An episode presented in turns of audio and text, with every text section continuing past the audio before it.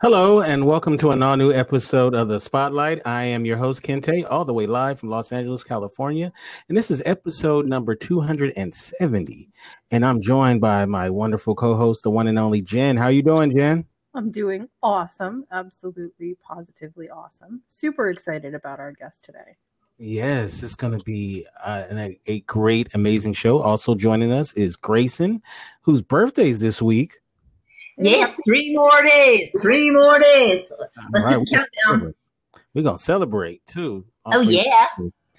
And uh, of course, joining us, our guest tonight is Harley uh, Wallen. And um, Harley, we're gonna um, get to you in a second, but I, I want to ask uh, the ladies this question. You know, today is International Dog Day. Today, and um, I have a question for you. What is your favorite breed of dog, Jen? My favorite breed of dog, Dalmatian. They're mean, but I love them. Really, Dalmatians? Oh, okay. Yeah, I love Dal. I had a Dalmatian when I was younger, which probably explains why I love them so much. Okay. What about what about you, Grayson? Hmm. Well, it's like obviously I've had multiple Shih Tzus, so obviously I must have uh, something for them. Okay, Shih Tzus. Okay. All right. Um. Well, I like I like a Rottweiler though.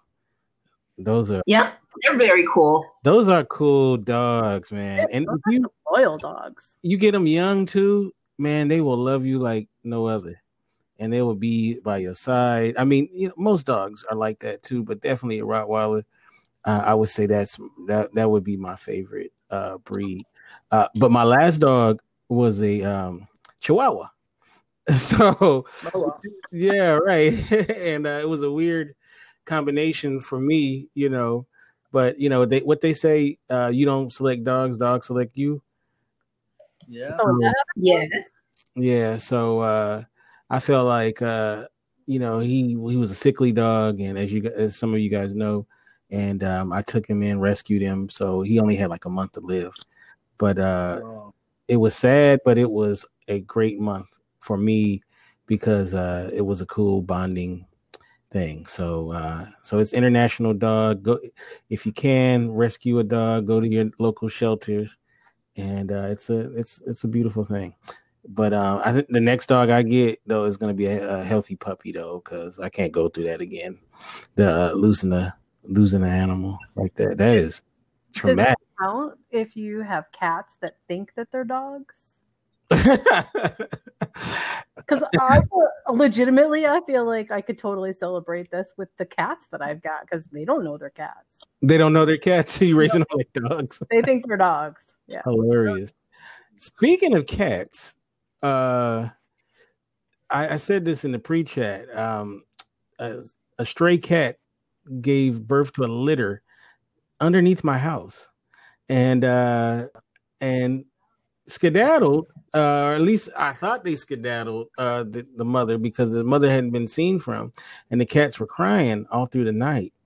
And uh, while I was gone, um, thank God they the people here called the um, SPCA and they came and got them. There were six kittens. They were all under the house.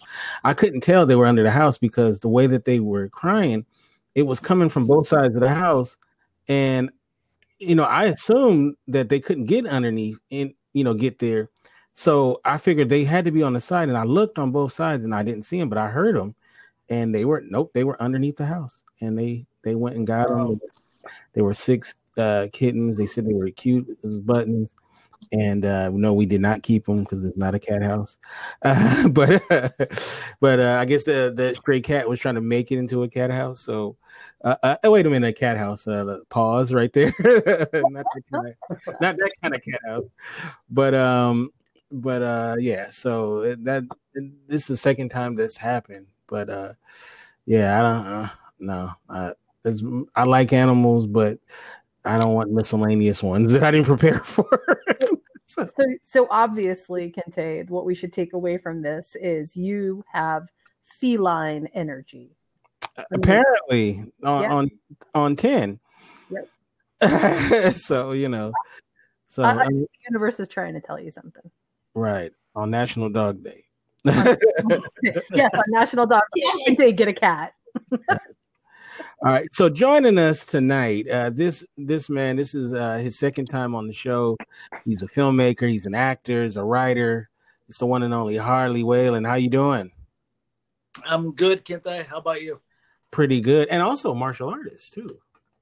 Yeah, yeah. Kind of retired, but I still do uh, shows for uh, for uh, UFC Fight Pass. So uh, I'm on there every month doing uh, Warrior Wednesdays. So I, I'm still in touch with with the arts, but absolutely. Nice. Well, I'll say this: people out there, don't run up on Harley in the in the dark alley. It's not going to end well for you. So he ain't that retired. no, no, no, not that retired. but now you are on the silver screen, and you've been killing the game, and you have a new movie coming out um, called The Eternal Code, and I'm so fortunate because be living living in Los Angeles, I'll be attending the premiere, which is on the fourth of September. So let's talk about the film, and then we'll, we'll get into the premiere as well. So yeah. Mm-hmm. Well, uh, the film itself, I wrote. Uh, I think we might actually have touched on me uh, writing this last time we talked mm-hmm. because I I read that article on Facebook that had the Italian doctor who was going to decapitate uh, a paraplegic man and a brain dead man and put the good head on the good body uh, and make a new human, which is this Frankenstein uh, idea. Mm-hmm. And uh, they they did it on a deceased primates. They saw the nerve endings grow back, so they really feel uh, that they're going to be able to do this uh, with a medically induced coma to regenerate and have this person live and function again, which sounds, you know, insane actually. But but we've seen so many uh, medical advances that who knows. But it made me think because this cra- crazy writer brain uh, starts thinking about the Holy Grail and what what what's going to happen. We can essentially find ways to live forever. Uh, but I, I I thought the premise of changing of heads will still age us and we'll still uh, we'll still have to fight all those things. Uh, so I, I took it one step further where we can now download the essence uh, of you onto a, a, almost like a drive, plug that into a new human and override all their systems and take them over. Uh, and, that's the new you. Uh, and then the thoughts of what would happen if we if we did that you know, with these billionaires, would they order their own new bodies, uh, fully functioning supermodels? Like, who would they? What would happen? Um, and uh, they they came up with a really great tagline that I can't even take credit for. Um, but would you kill to live forever? Is the tag for the film, and I and I love that aspect because it's the moral dilemma of what would you do if you had access to something like that. And I wow. think that's very intriguing. I, I love it. I love it. It's so it, it's so inventive and creepy all at the same time, and uh, and it, it, it makes you. It, it seems like I haven't seen the film yet, but just by listening to the premise, it's like it seems like it's one of those films that makes you think like what would you do in this situation or if you had those resources or is that something that you would even want um ha-. When you were crafting this story did you ever think about it from a personal sense of if you were if you had the opportunity would you not not for me at all. I think I think the cycle of life and death is perfect. I, I, I really do. It sounds crazy, but I think if I didn't have any urgency to do any of the things that I want to do, that I could have done them whenever, 100 years from now or 200 years from now, how would we get excellence? How would we get the motivation and all those things? Um, right now, we only have X amount of time and it could be over at any time. So we're forced to to chase uh, harder. It's like a hungry lion. You have to eat uh, uh, to continue, and I love that chase. Uh, and it's kind of like how I've lived my whole life. All my awards are in boxes. I enjoy them the day I get them, and then I put them away and I look at the future. It's just the my mindset's that way. So it wouldn't be for me. Mm. Yeah, it wouldn't be for me either. Right. Yeah. I, but it's still fun to talk about, right? Definitely. Yeah, it is. I think a lot of people would love that. You know, uh, isn't Rockefeller on his sixth heart or something? Right. Right. Right. Uh, yeah. Yeah. Um, so what was some of the biggest challenges in uh in creating this film? Um, you know, pre and post and during as well. Well, pre was budgeting because this film needed uh, an uh, ensemble, ensemble cast. cast. Uh, I mean, I had uh, Scout Taylor Compton, uh, Billy Wirth, I have uh, Jan uh, Birch. I have uh, Richard Tyson, Mel Novak. So a lot of a lot of really solid and, and strong names, and uh, and and I wanted to make it that way because it's not a, a film that's going to get a ton of views just by genre, and and in this instant world, a lot of people aren't going to read enough to to know what they uh, uh, you know what the movie's about and invest themselves to that degree. So I wanted to have enough cast that people said, you know what, I got to watch that thing. So budgeting was the biggest in pre-production. In production, I think the biggest challenge was that I was leaving for a vacation with a heart out. My uh, my business partner Nancy was leaving for China with a heart out, um, and the film had to be shot very aggressively before we all left, uh, because after that we would be into a new season filming the this film, and it wouldn't have felt right. Mm. Uh, so that was tricky to to build this uh, shooting schedule um, and I also had a brand new cinematographer uh, on this film that I'd never worked with before. Uh, oh, that's always risky. A lot of juggling. New audio guy, new cinematographer. Um, it, it, was a lot of balls in the air that I had to juggle for this one. Um, but I love challenges though, so uh, so I, I, I, it was a lot of fun. Um, editing of this film, if you're talking in post, um, was more challenging as well because because it's so action filled and so uh, the film moves we wanted a camera that that that followed along with the pace of the film so that it was shot almost exclusively on steady cam or or or dollies and whatnot wow. Um, and that's a little trickier to edit than um, than your regular uh, you know standard you know tripod type of shots. Yeah i was just going to ask you how it was how this was different from say your last film and and what mm-hmm. kinds of you know whether it was uniquely different because it is a little bit more um it's a little bit more conceptual yeah. that played into you know like was it actually different to do this than it was to do some of the other stuff that you've done?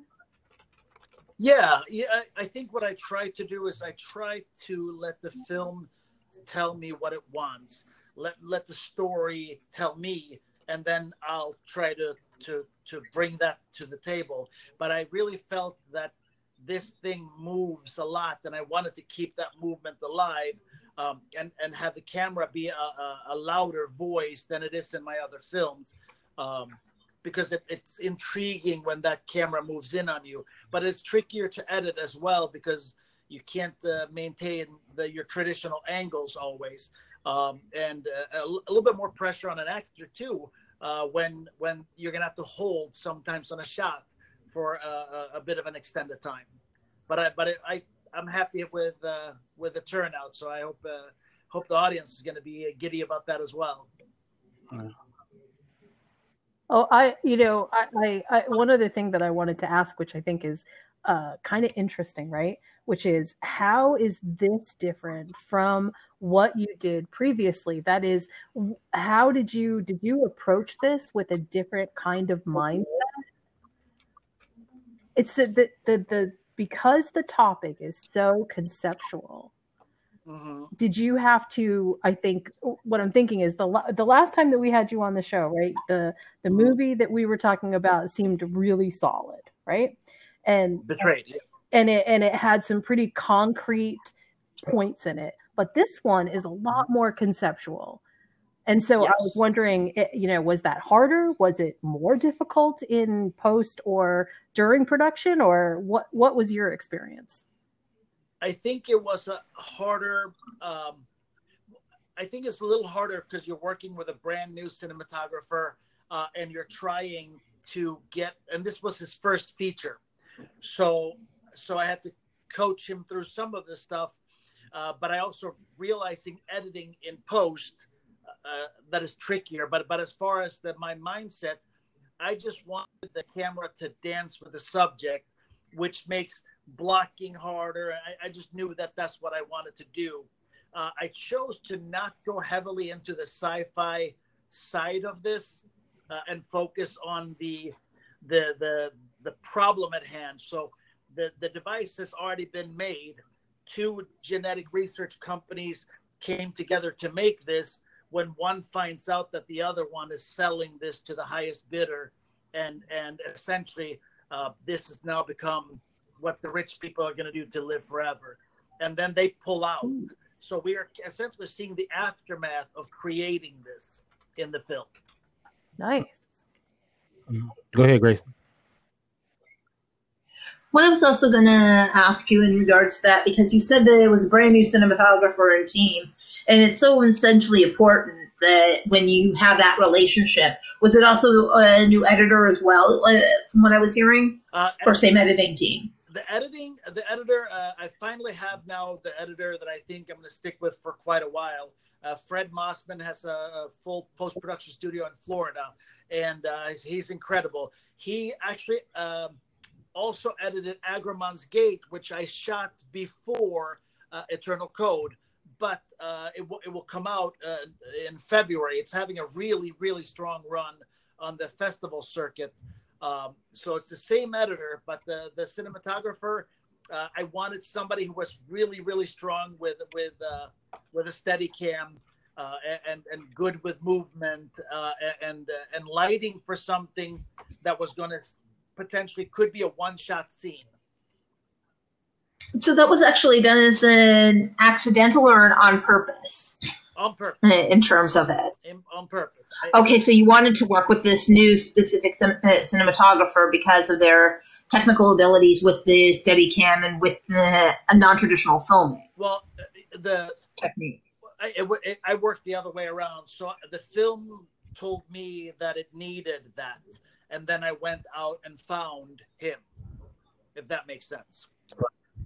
Yes. Yeah. So so the film, I knew that if that if I shoot this the way I shot Betrayed, it wouldn't move enough because this film moved. There's chases and fight scenes and shootings and a, a lot of stuff that moves.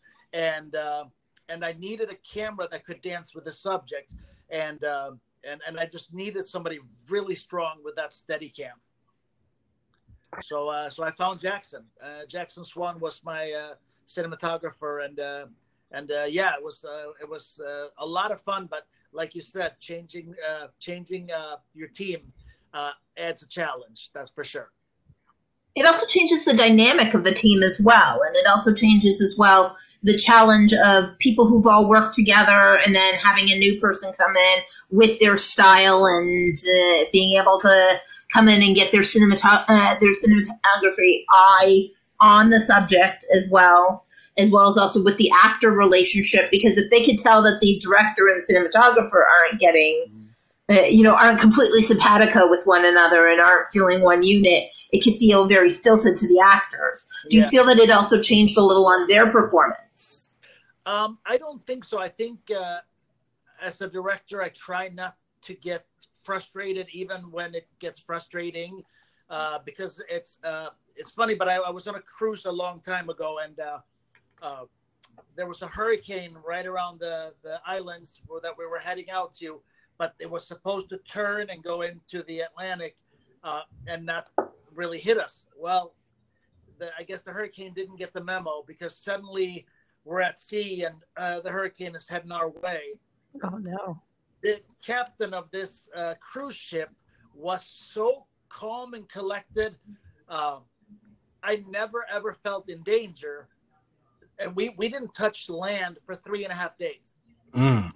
And and afterwards, I talked to these guys that worked the boat, and they said they were like ready with lifeboats to like. This was the worst storm this captain had ever been in. I had no idea. That's a good captain.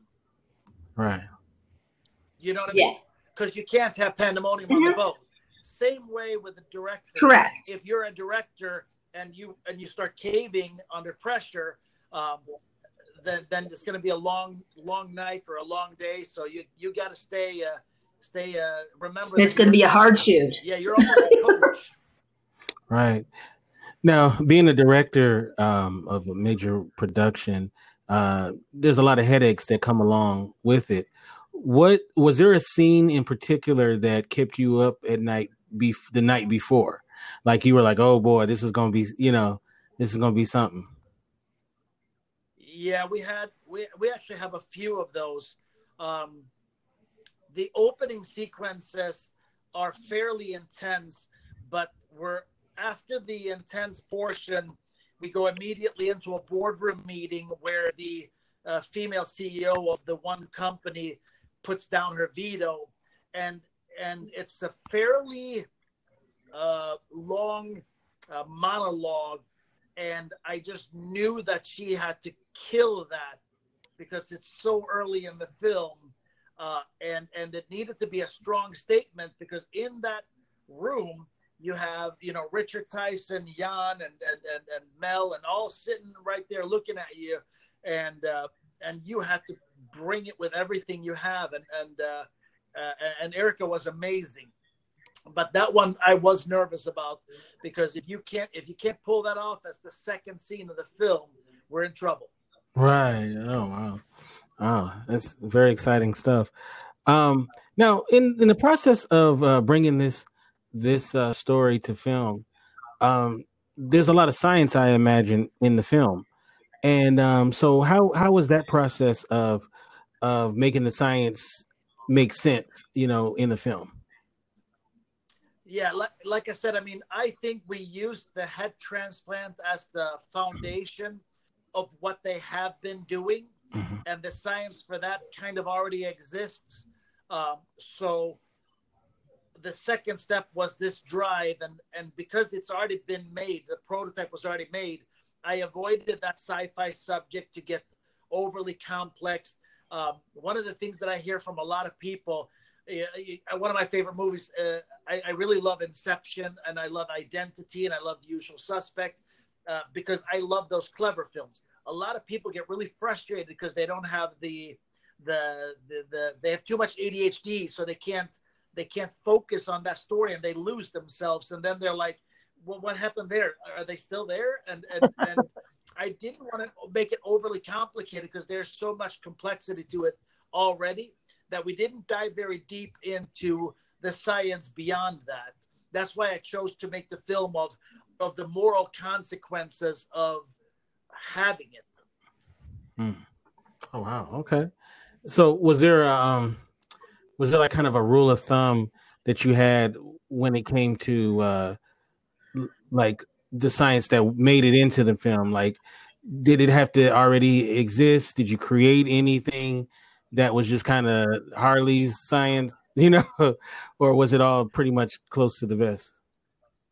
I think I think we went after some of the stuff that was in the article about cooling down the body, slowing down the heart rate, and inducing a, a medical coma. We went with all those things. Um, we use the proper medication uh, terminologies, um, etc. Et as far as uh, identical, I, I, obviously not. There's probably a lot more to this, but uh, uh, yeah, I mean, we we we went after that so that when uh, when we get to the place where we actually do change bodies, uh, we have an idea of what happened. Oh, okay. Nice. Now, um, now this genre specifically, um, um, how would you? I mean, would you call it sci-fi thriller? Uh, what, what would you call this probably, genre? I would probably say like a, a crime drama or a thriller. Thriller is probably the right terminology, but it has action aspects. It has sci-fi aspects. Uh, but usually, you know, when you when you when you coin your film a sci-fi, usually that means you know little green monsters or or some some kind of uh, uh, some kind of uh, uh, special effects in that direction uh, because it has a sci-fi film. Hmm. Oh. All right. So, uh, oh, go ahead. Yeah, I just wanted to ask. So, on how did Yeah. you actually come to that? Uh, like, how, how did you decide that the genre didn't fit sci-fi? Well, I think it could. If we did a film about creating it, uh, it probably would have been very sci-fi because we would have seen the process of making this thing. Uh, where again, what I am always intrigued by is the moral dilemma. So in in in Betrayed, it's the it's the the whole thing of he just relentlessly takes women and girls uh, and, and he handles them like cattle. And to to to this, it's nothing. Uh, uh, see the whole play with the mayor and the cartel and everything else, and and and and to to sit there and think about how many people, and unfortunately, ninety nine point nine percent are men, do this. And that there's an even a market for this is insanity. But that's the moral dilemma that I wanted to wrestle with.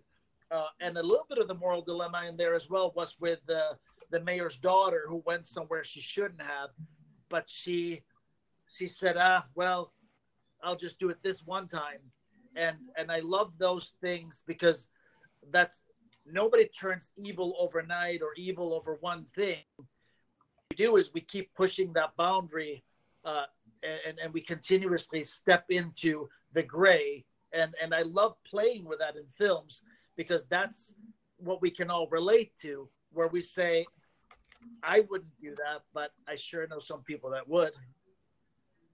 Nice. Or maybe some people would do that. Well, I mean, I I'm looking forward to this premiere. Now, anyone who knows if you're from Los Angeles or even if you're not, you've heard of the of Mann Chinese. I don't think it's Mann anymore, right? It's uh something else, huh? Grauman's TCL. Yeah, TCL Grauman's? Chinese, right? Uh, theater, TCL, yeah. right, right. Whoever bought it like now. a, it's a huge honor to have your films premiere there. It, it's amazing, um, and your film will be premiering there on uh, Wednesday, uh, September fourth. Talk about uh, the premiere and um, what people can expect who would you know who's going to the premiere, as like myself. Well, yeah. Last time when we we had a premiere there was with Betrayed, and it was an amazing experience. We had a lot of fans that came out for autographs, and we had a, a lot of stars. Uh, this time around, I think we have outdone ourselves completely. Um, we have uh, Oscar-nominated actors. We have uh, multiple Emmy winners. We have uh, uh, just an incredible uh, uh, slew of people coming, which I I take as a as a huge compliment to what we have what we have done because they wouldn't be there unless they had some form of interest in what we're doing. So uh, so that's a huge compliment, and uh, and I think yeah, it, before I even moved here from Sweden, I knew of the Chinese theater. Uh, I the Oscars been held there. I love this place, and and to be there, uh, and and have your movie, you know, premiere screening there. It was kind of funny because it's actually I should tell. I, I don't know if I should say this or not. It's actually not the the first screening of the film. We it screened at Indie Gatherings uh, Film Festival in uh, Ohio. We won Best Crime Drama, and Right. it starts actually in theaters. Uh, uh, in the Midwest through Imagine a week before it starts uh, everywhere else, which is September 6th. So you're going to be in my territory. You're going to be in my territory in Missouri. You're going to be in Michigan. Even Yeah, that's going to be cool. Chicago and uh, and Minnesota and Minneapolis are all gonna Yep. gonna have the film, and they and Oh, so you're doing Upper Midwest. Yeah, she said upper Midwest.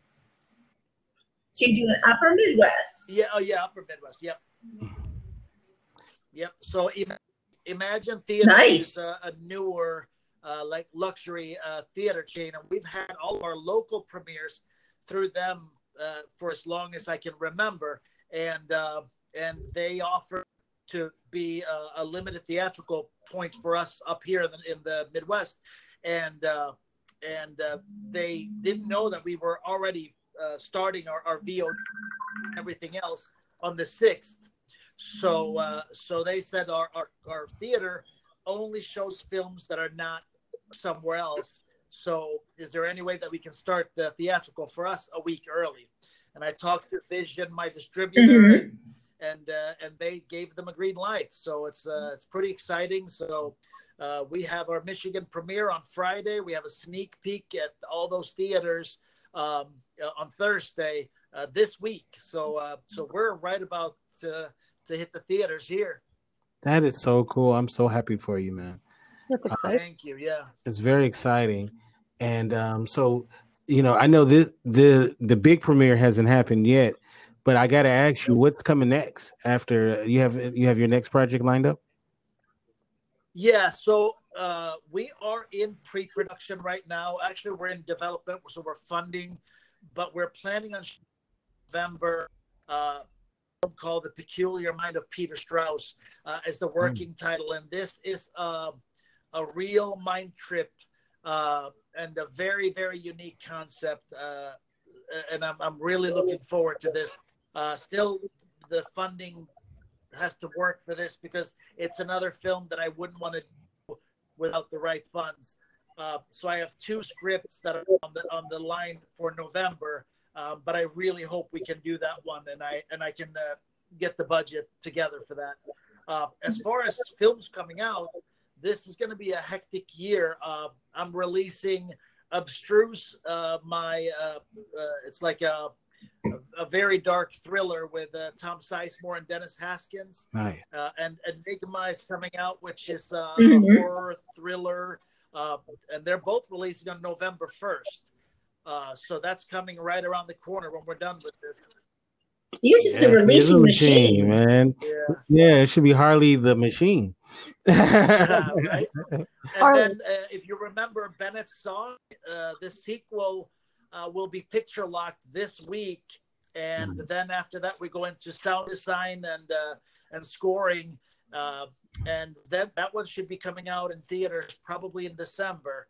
Uh, wow. right for the holidays, and and I'm very happy with that film. And um, then you have Agramon's Gate coming out in theaters in February, and then I have my trump card, which is uh, Ash and Bone. We just shot that with uh, Jamie Bernadette. Mm. Holy bananas! That is going to be probably the exclamation point so far of uh, of films that I've ever made. It's Mhm. incredible movie um, with the feel of uh, House of Wax, uh, a little bit of uh, uh, Texas Chainsaw Massacre, a really dark, uh, scary thing. Ooh, right. Ooh. up my alley. Yeah, I love it though. I, I love that you don't just stick in one genre. That you, you know, you do uh, comedy, romantic comedies. You do Yeah. uh, action films. You know, thrillers. I love it, man. And that that's what that's what a real artist does, and I love it, man. You stay busy. Yeah, I mean, listen to Rolling Stones. They made all kinds of slow songs, fast songs, dark songs, light songs. Uh, I mean, if, if if it calls you, go. Uh, if, if it's a great story, then tell it. It doesn't matter what genre it is. Right. So, what kind of budgets, though, by the way, do you like working Well, I think we're uh, we're kind of in a in a funny situation right now because we have been staying just below the the the ULB uh, number. So our films have been just under two hundred and fifty thousand, um, and uh, we have some connections right now uh, that really want to see us bump uh, bump up a lot.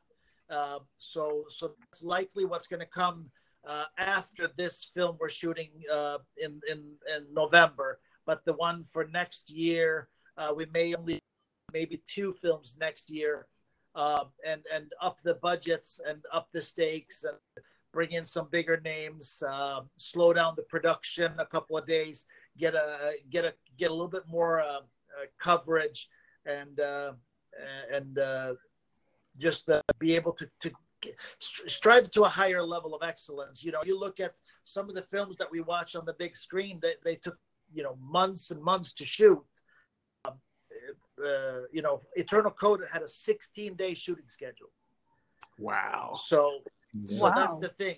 You, you know, you you you uh, you know, if you can slow down that pace a little bit, if you can get some some some higher and higher end actors, if you can get a really skilled high end uh, DP and gaffer, uh, you can really do magic. But it but it costs more money. Everything everything when you're trying to up your quality and production value, um, trying to push that that is really important to us. So uh, that that costs money. Wow. Well, I'm looking forward to uh, next week. Uh, I'm gonna be there with bells on, uh, literally, uh, and uh, I'm looking forward to meeting you in person. Uh, once again, how can people get how can people get you in social media, and where can they pick up your films? So all the films are either available on, on DVD or VOD. the the least expensive way to get is, is on Amazon Prime. Uh, you can find Bennett's song, Moving Parts, and Betrayed on there right now. Um, we'll add a few films to that this year, but uh, uh, so that's the way where you can find the films. As far as getting a hold of me, uh, uh, Harley Wallen on Facebook, uh, official Harley Wallen on Instagram, and then Harley the Swede on on Twitter. And I know it's confusing that I have a bunch of different names, but when I was fighting, uh, I made my my Twitter handle, and I guess they're not that easy to to change. Uh, so I, I've just kept it, and uh, and uh, yeah, so that's me. All right. Well, thank you so much, and uh, we'll be looking forward to it. Uh, thank you. I'm looking yeah. forward to seeing you there. Best right. of luck. I'll be there in spirit. I promise. All right. Well, we'll, we'll believe you. Well, Take care. All right, that that's going to be a lot of fun. Um, before we, yeah, before we get on out of here, I wanted just to bring up a couple of topics right by you guys. Uh, this is Spotlight Week. We'll be on um, every day this week. So, uh, um, and uh, you know, tomorrow we're going to be doing our top ten tear jerkers list. Uh, these are top yeah, I already have it. So the top ten movies that make you cry. So uh, I'm looking forward to hearing everybody's list. Uh, actually, Joshua is going to be joining us tomorrow for that. So that's going to be oh, awesome. Cool. So I wanted to go over some um, entertainment news while we have you. Some things have come out recently, and I kind of wanted to get your guys' take on it. Um, one thing was announced. Uh, are you guys friend fans of a, a, little TV show called Breaking Bad? Teeny bit, just a teeny bit. Did you watch Breaking Bad, Grayson? Uh, Only a few. Uh, a few episodes, oh, yeah. Really? Wow, you haven't seen Breaking Bad. Oh man, apparently I have really addictive personality because uh, I couldn't stop watching. Yeah. Okay, so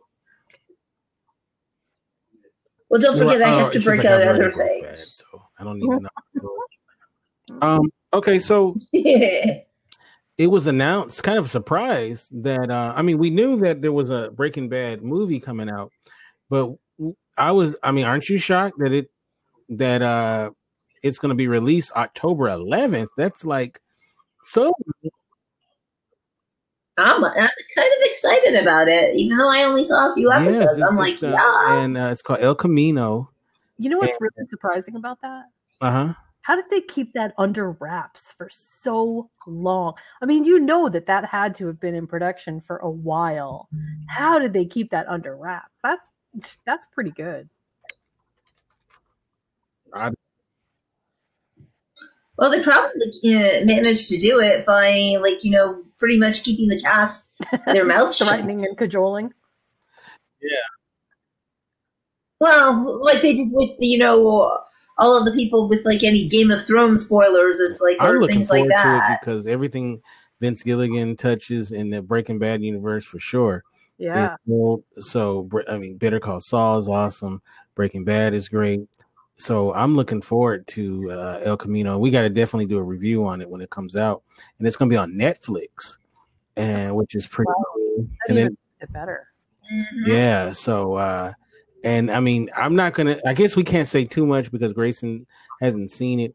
Because uh, to talk about what it's about, kind of will ruin the show for Grayson. So, but um, I like where they're going with this, and it should be pretty good. So yeah, I'm just looking forward to seeing you know how this comes out, and and uh, I have a lot of faith in you know in the um, Breaking Bad uh, crew. So yeah, that, that's going to be pretty cool. Also, came out surprise, surprise, The Matrix Four, and yeah, and they're, they're all committed. Carrie-Anne Moss, uh, Carrie-Anne Moss, um, are going to be um, reprising their roles. Now, spoiler alert: Didn't Neo die? Yeah. Revolution, or was it? Yeah, Revolutions. Yeah, but it's the Matrix. You can reboot the Matrix. I guess. Yeah.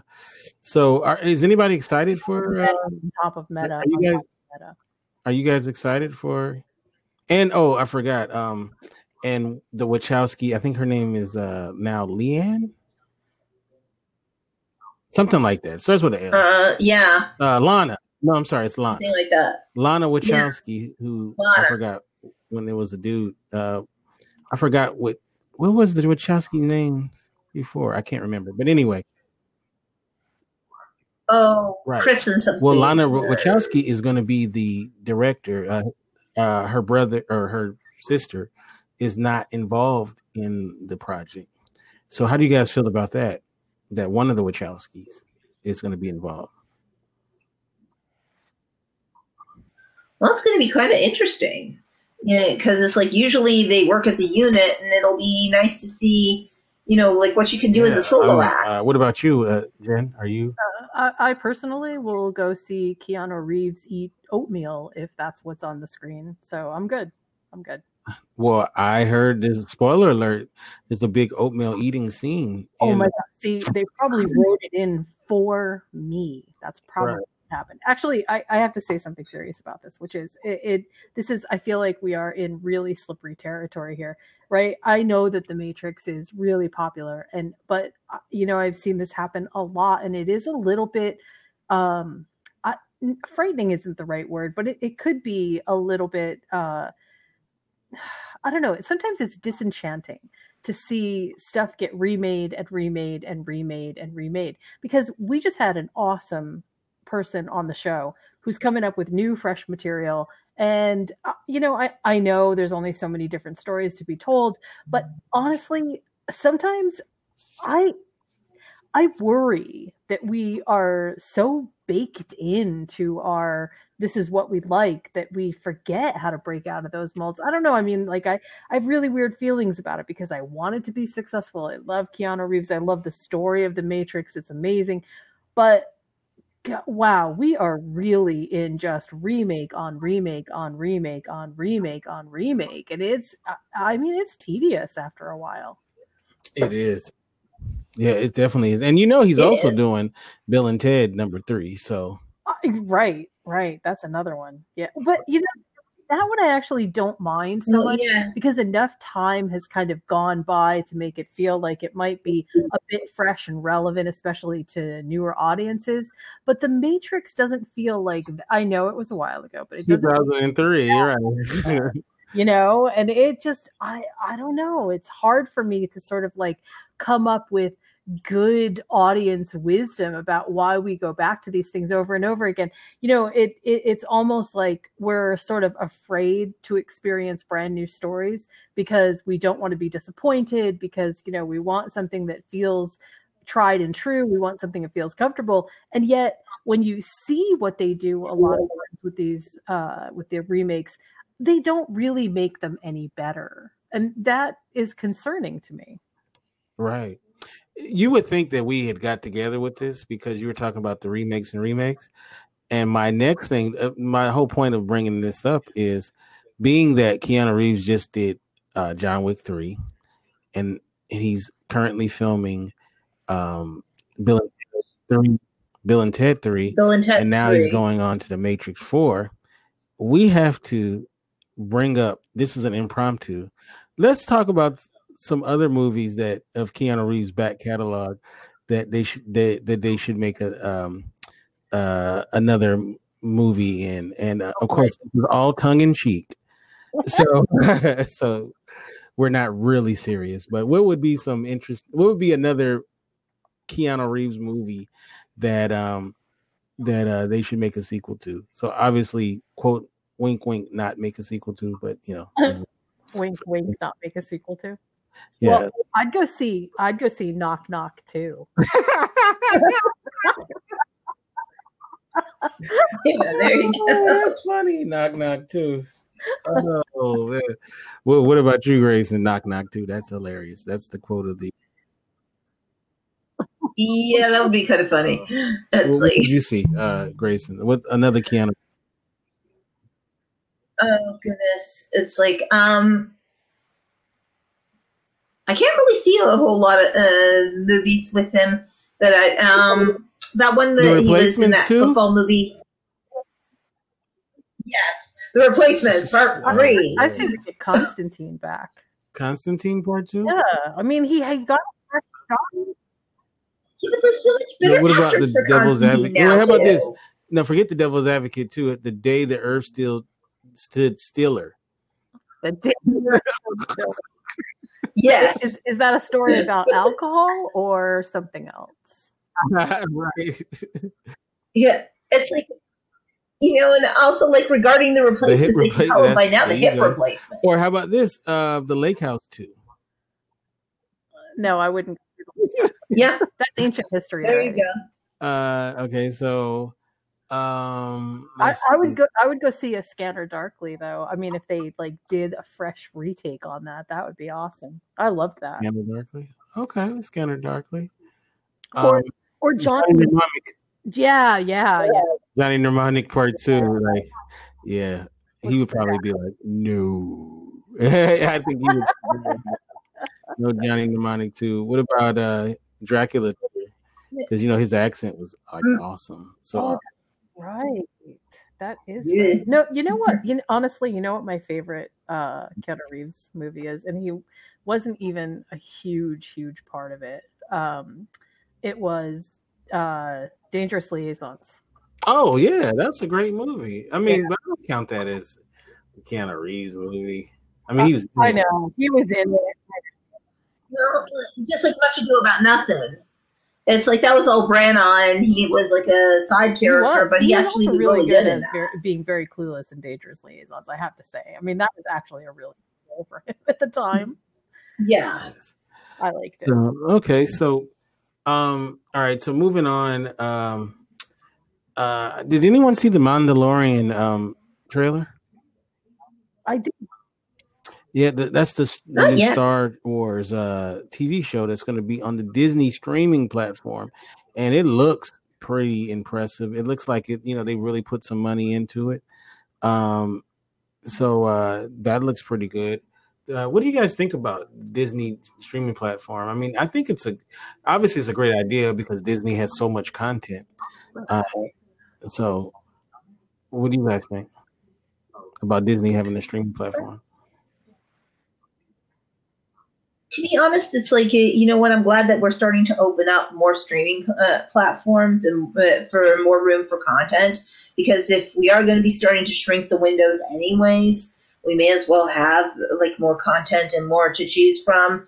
Because a lot of people, that's one of the things of that keep them still watching television is that you know you have so many channel options to choose from. With Netflix, with uh, Amazon, with all of that, they have so many product to choose from but by having more streaming platforms, it's going to get them more competitive with each other to buy. you know. I, I have i have sort of a mixed feeling about this because uh, although i do believe that streaming uh, platforms are really the wave of the future the the problem is that the the competition for eyeballs is is i think going to permanently dilute what is able to be shown And that is you're only going to ever get a certain percentage of the audience because the days of big content aggregation feel like they are coming to a close. Now, I know Disney's got a lot of content in their catalogs, but it doesn't, to me, it still feels like, okay, so they've got one and that seems like a pretty big advantage.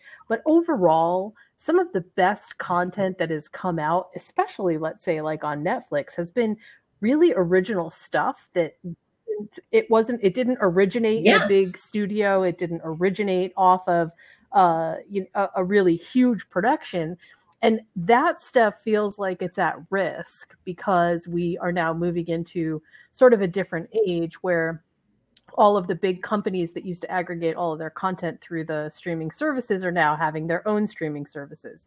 And so, how many $7, $10, $12, $15 a month uh, memberships are you actually going to be able to support in your house before you say, okay, well, that's all that I can have? I mean, you know, at, at the point of your cable bill, or like, where do you make that?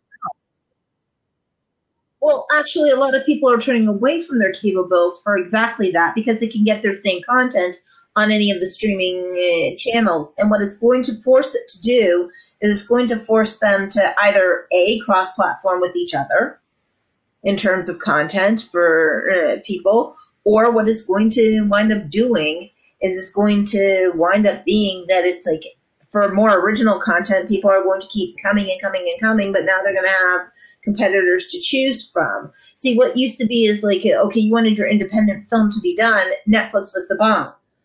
Then Amazon jumped into the game but they're still uh, doing a lot of the commercial ones. Now that the Warner Brothers and all of them are coming through, what they're starting to sit there and say is like, okay, well, you built the better uh, mousetrap now for the people in terms of distribution channels that they have their eyeballs. Why don't we build our own distribution channels as well and start getting to be back and being competitive?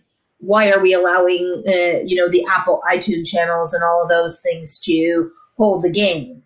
So what they're basically going to do is they're going to open up their wallets to more independent film and more independent content. What the fight's going to be is going to be a fight for the audience to go, okay, well, what service do I want to go with? And they might wind up with like, uh, you know, the way that we have a Roku for TV, almost having a Roku sort of thing for your streaming one. You could get this from Netflix, this from Amazon. You know, it's like a kind of doing a combo pack type deal that it might eventually come down right. to. Well, I you know I have I'm subscribed to a bunch of stuff. I probably you know what I need to do is because it's kind of gotten out of control. I need to just sit down and figure out which ones I want to keep and which ones I gotta I don't even need because I, I barely use Hulu. You know, I, I Amazon is a must more than probably anything. I, I feel like this is actually going to come down a little bit differently. I feel like it's going to come down to real similar to the way that DirecTV does their channel choices, where they create sort of yeah. packages that have X, Y, and Z, and then you get to choose those. Because I'll tell you, I have every single pay channel. Okay, That's right. Well, I got rid of Cinemax. Sorry, Cinemax. I love you, but no more Cinemax. There was nothing good on. Yeah, I don't even I don't even like Skinemax. So.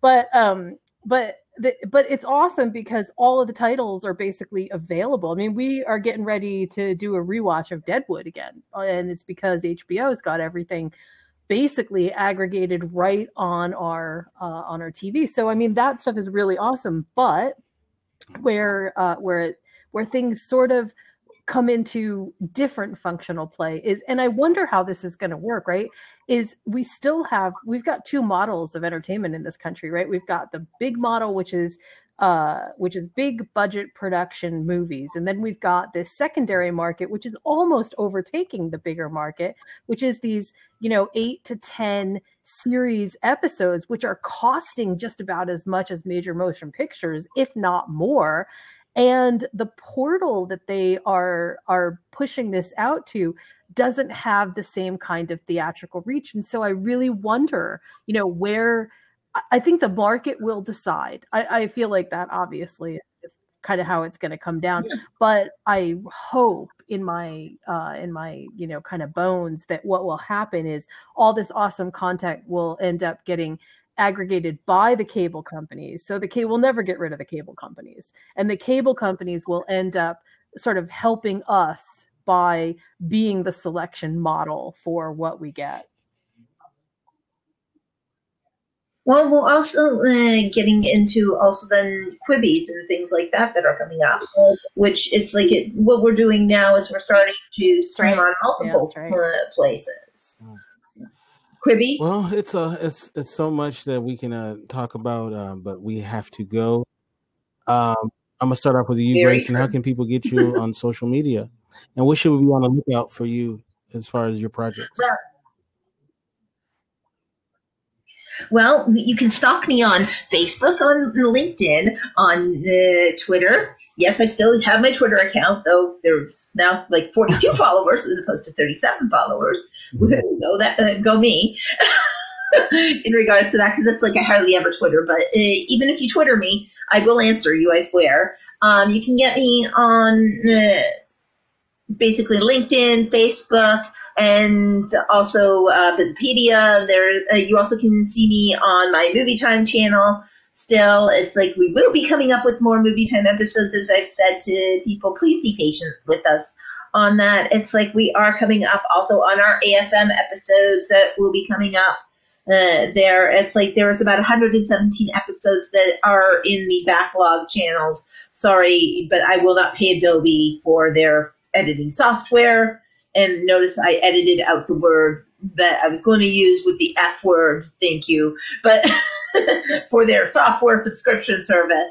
But otherwise, it's like you can also see me coming up on, uh, we're starting shortly our pre production on What Did She Say? And please go on our What Did She Say homepage on Facebook, as well as also on the Past Lives Productions Inc. website. Uh, it's pastlivesproductionsinc.com. And check out all of our films that are coming up. Also, I will be in, after What Did She Say? Directing Streaming Sarah, another production. So look, uh, watch out for uh, for me, Love Film World, because here I come. Uh, Jen, how can people get you on social media and all that good stuff? Um, wait, one more Keanu Reeves movie before we go. Uh huh. The one where he teamed up with uh, Jason Momoa. What was it called? Oh, that, yeah, that that weird movie. Bad Bad. Yeah. Uh, I, really, there's no actual artistic reason for me wanting to see that other than just wanting to see Jason Momoa and Keanu Reeves together. So yeah. Okay. Uh, yeah. Better than Just happened to like those two men. Yeah. Yes. Um, so you can find me on social media at following bliss one on Twitter, and you can look at my websites over at criticallaughs.com and moviesmakethemeal.com. All right, and you can get me at Kente F on Twitter, Kente Ferguson at uh, Instagram, Indie Radio. That's indy radio.org is the website. Uh, this is the Spotlight Week. We'll be on tomorrow night at 6 p.m. Pacific, 9 Eastern, with the top 10 uh, movie tearjerkers. So if you are like, if you like movies and you like movies that make you boo hoo, uh, tomorrow night right here at Get Vocal at 6 p.m. Pacific. We'll be going over our list. Bring your list too, and we will acknowledge your list as well. Um, so this is uh, this all week will be uh, spotlight episodes. Um, starting in about 15 minutes uh, in another room here on Get Vocal, we will be doing uh, long distance relationships. We'll be covering that on on Men and Women Talk the Mars Venus show. So I'm looking forward to that. And as well, we're going to be talking terror this week, as well as Cinema de Fromage. We will be doing Plan 9 from Outer Space. So we have a busy week uh, of shows on Indie Radio. Uh, you guys have a great rest of your week. God bless you and have a good night. See you later, all.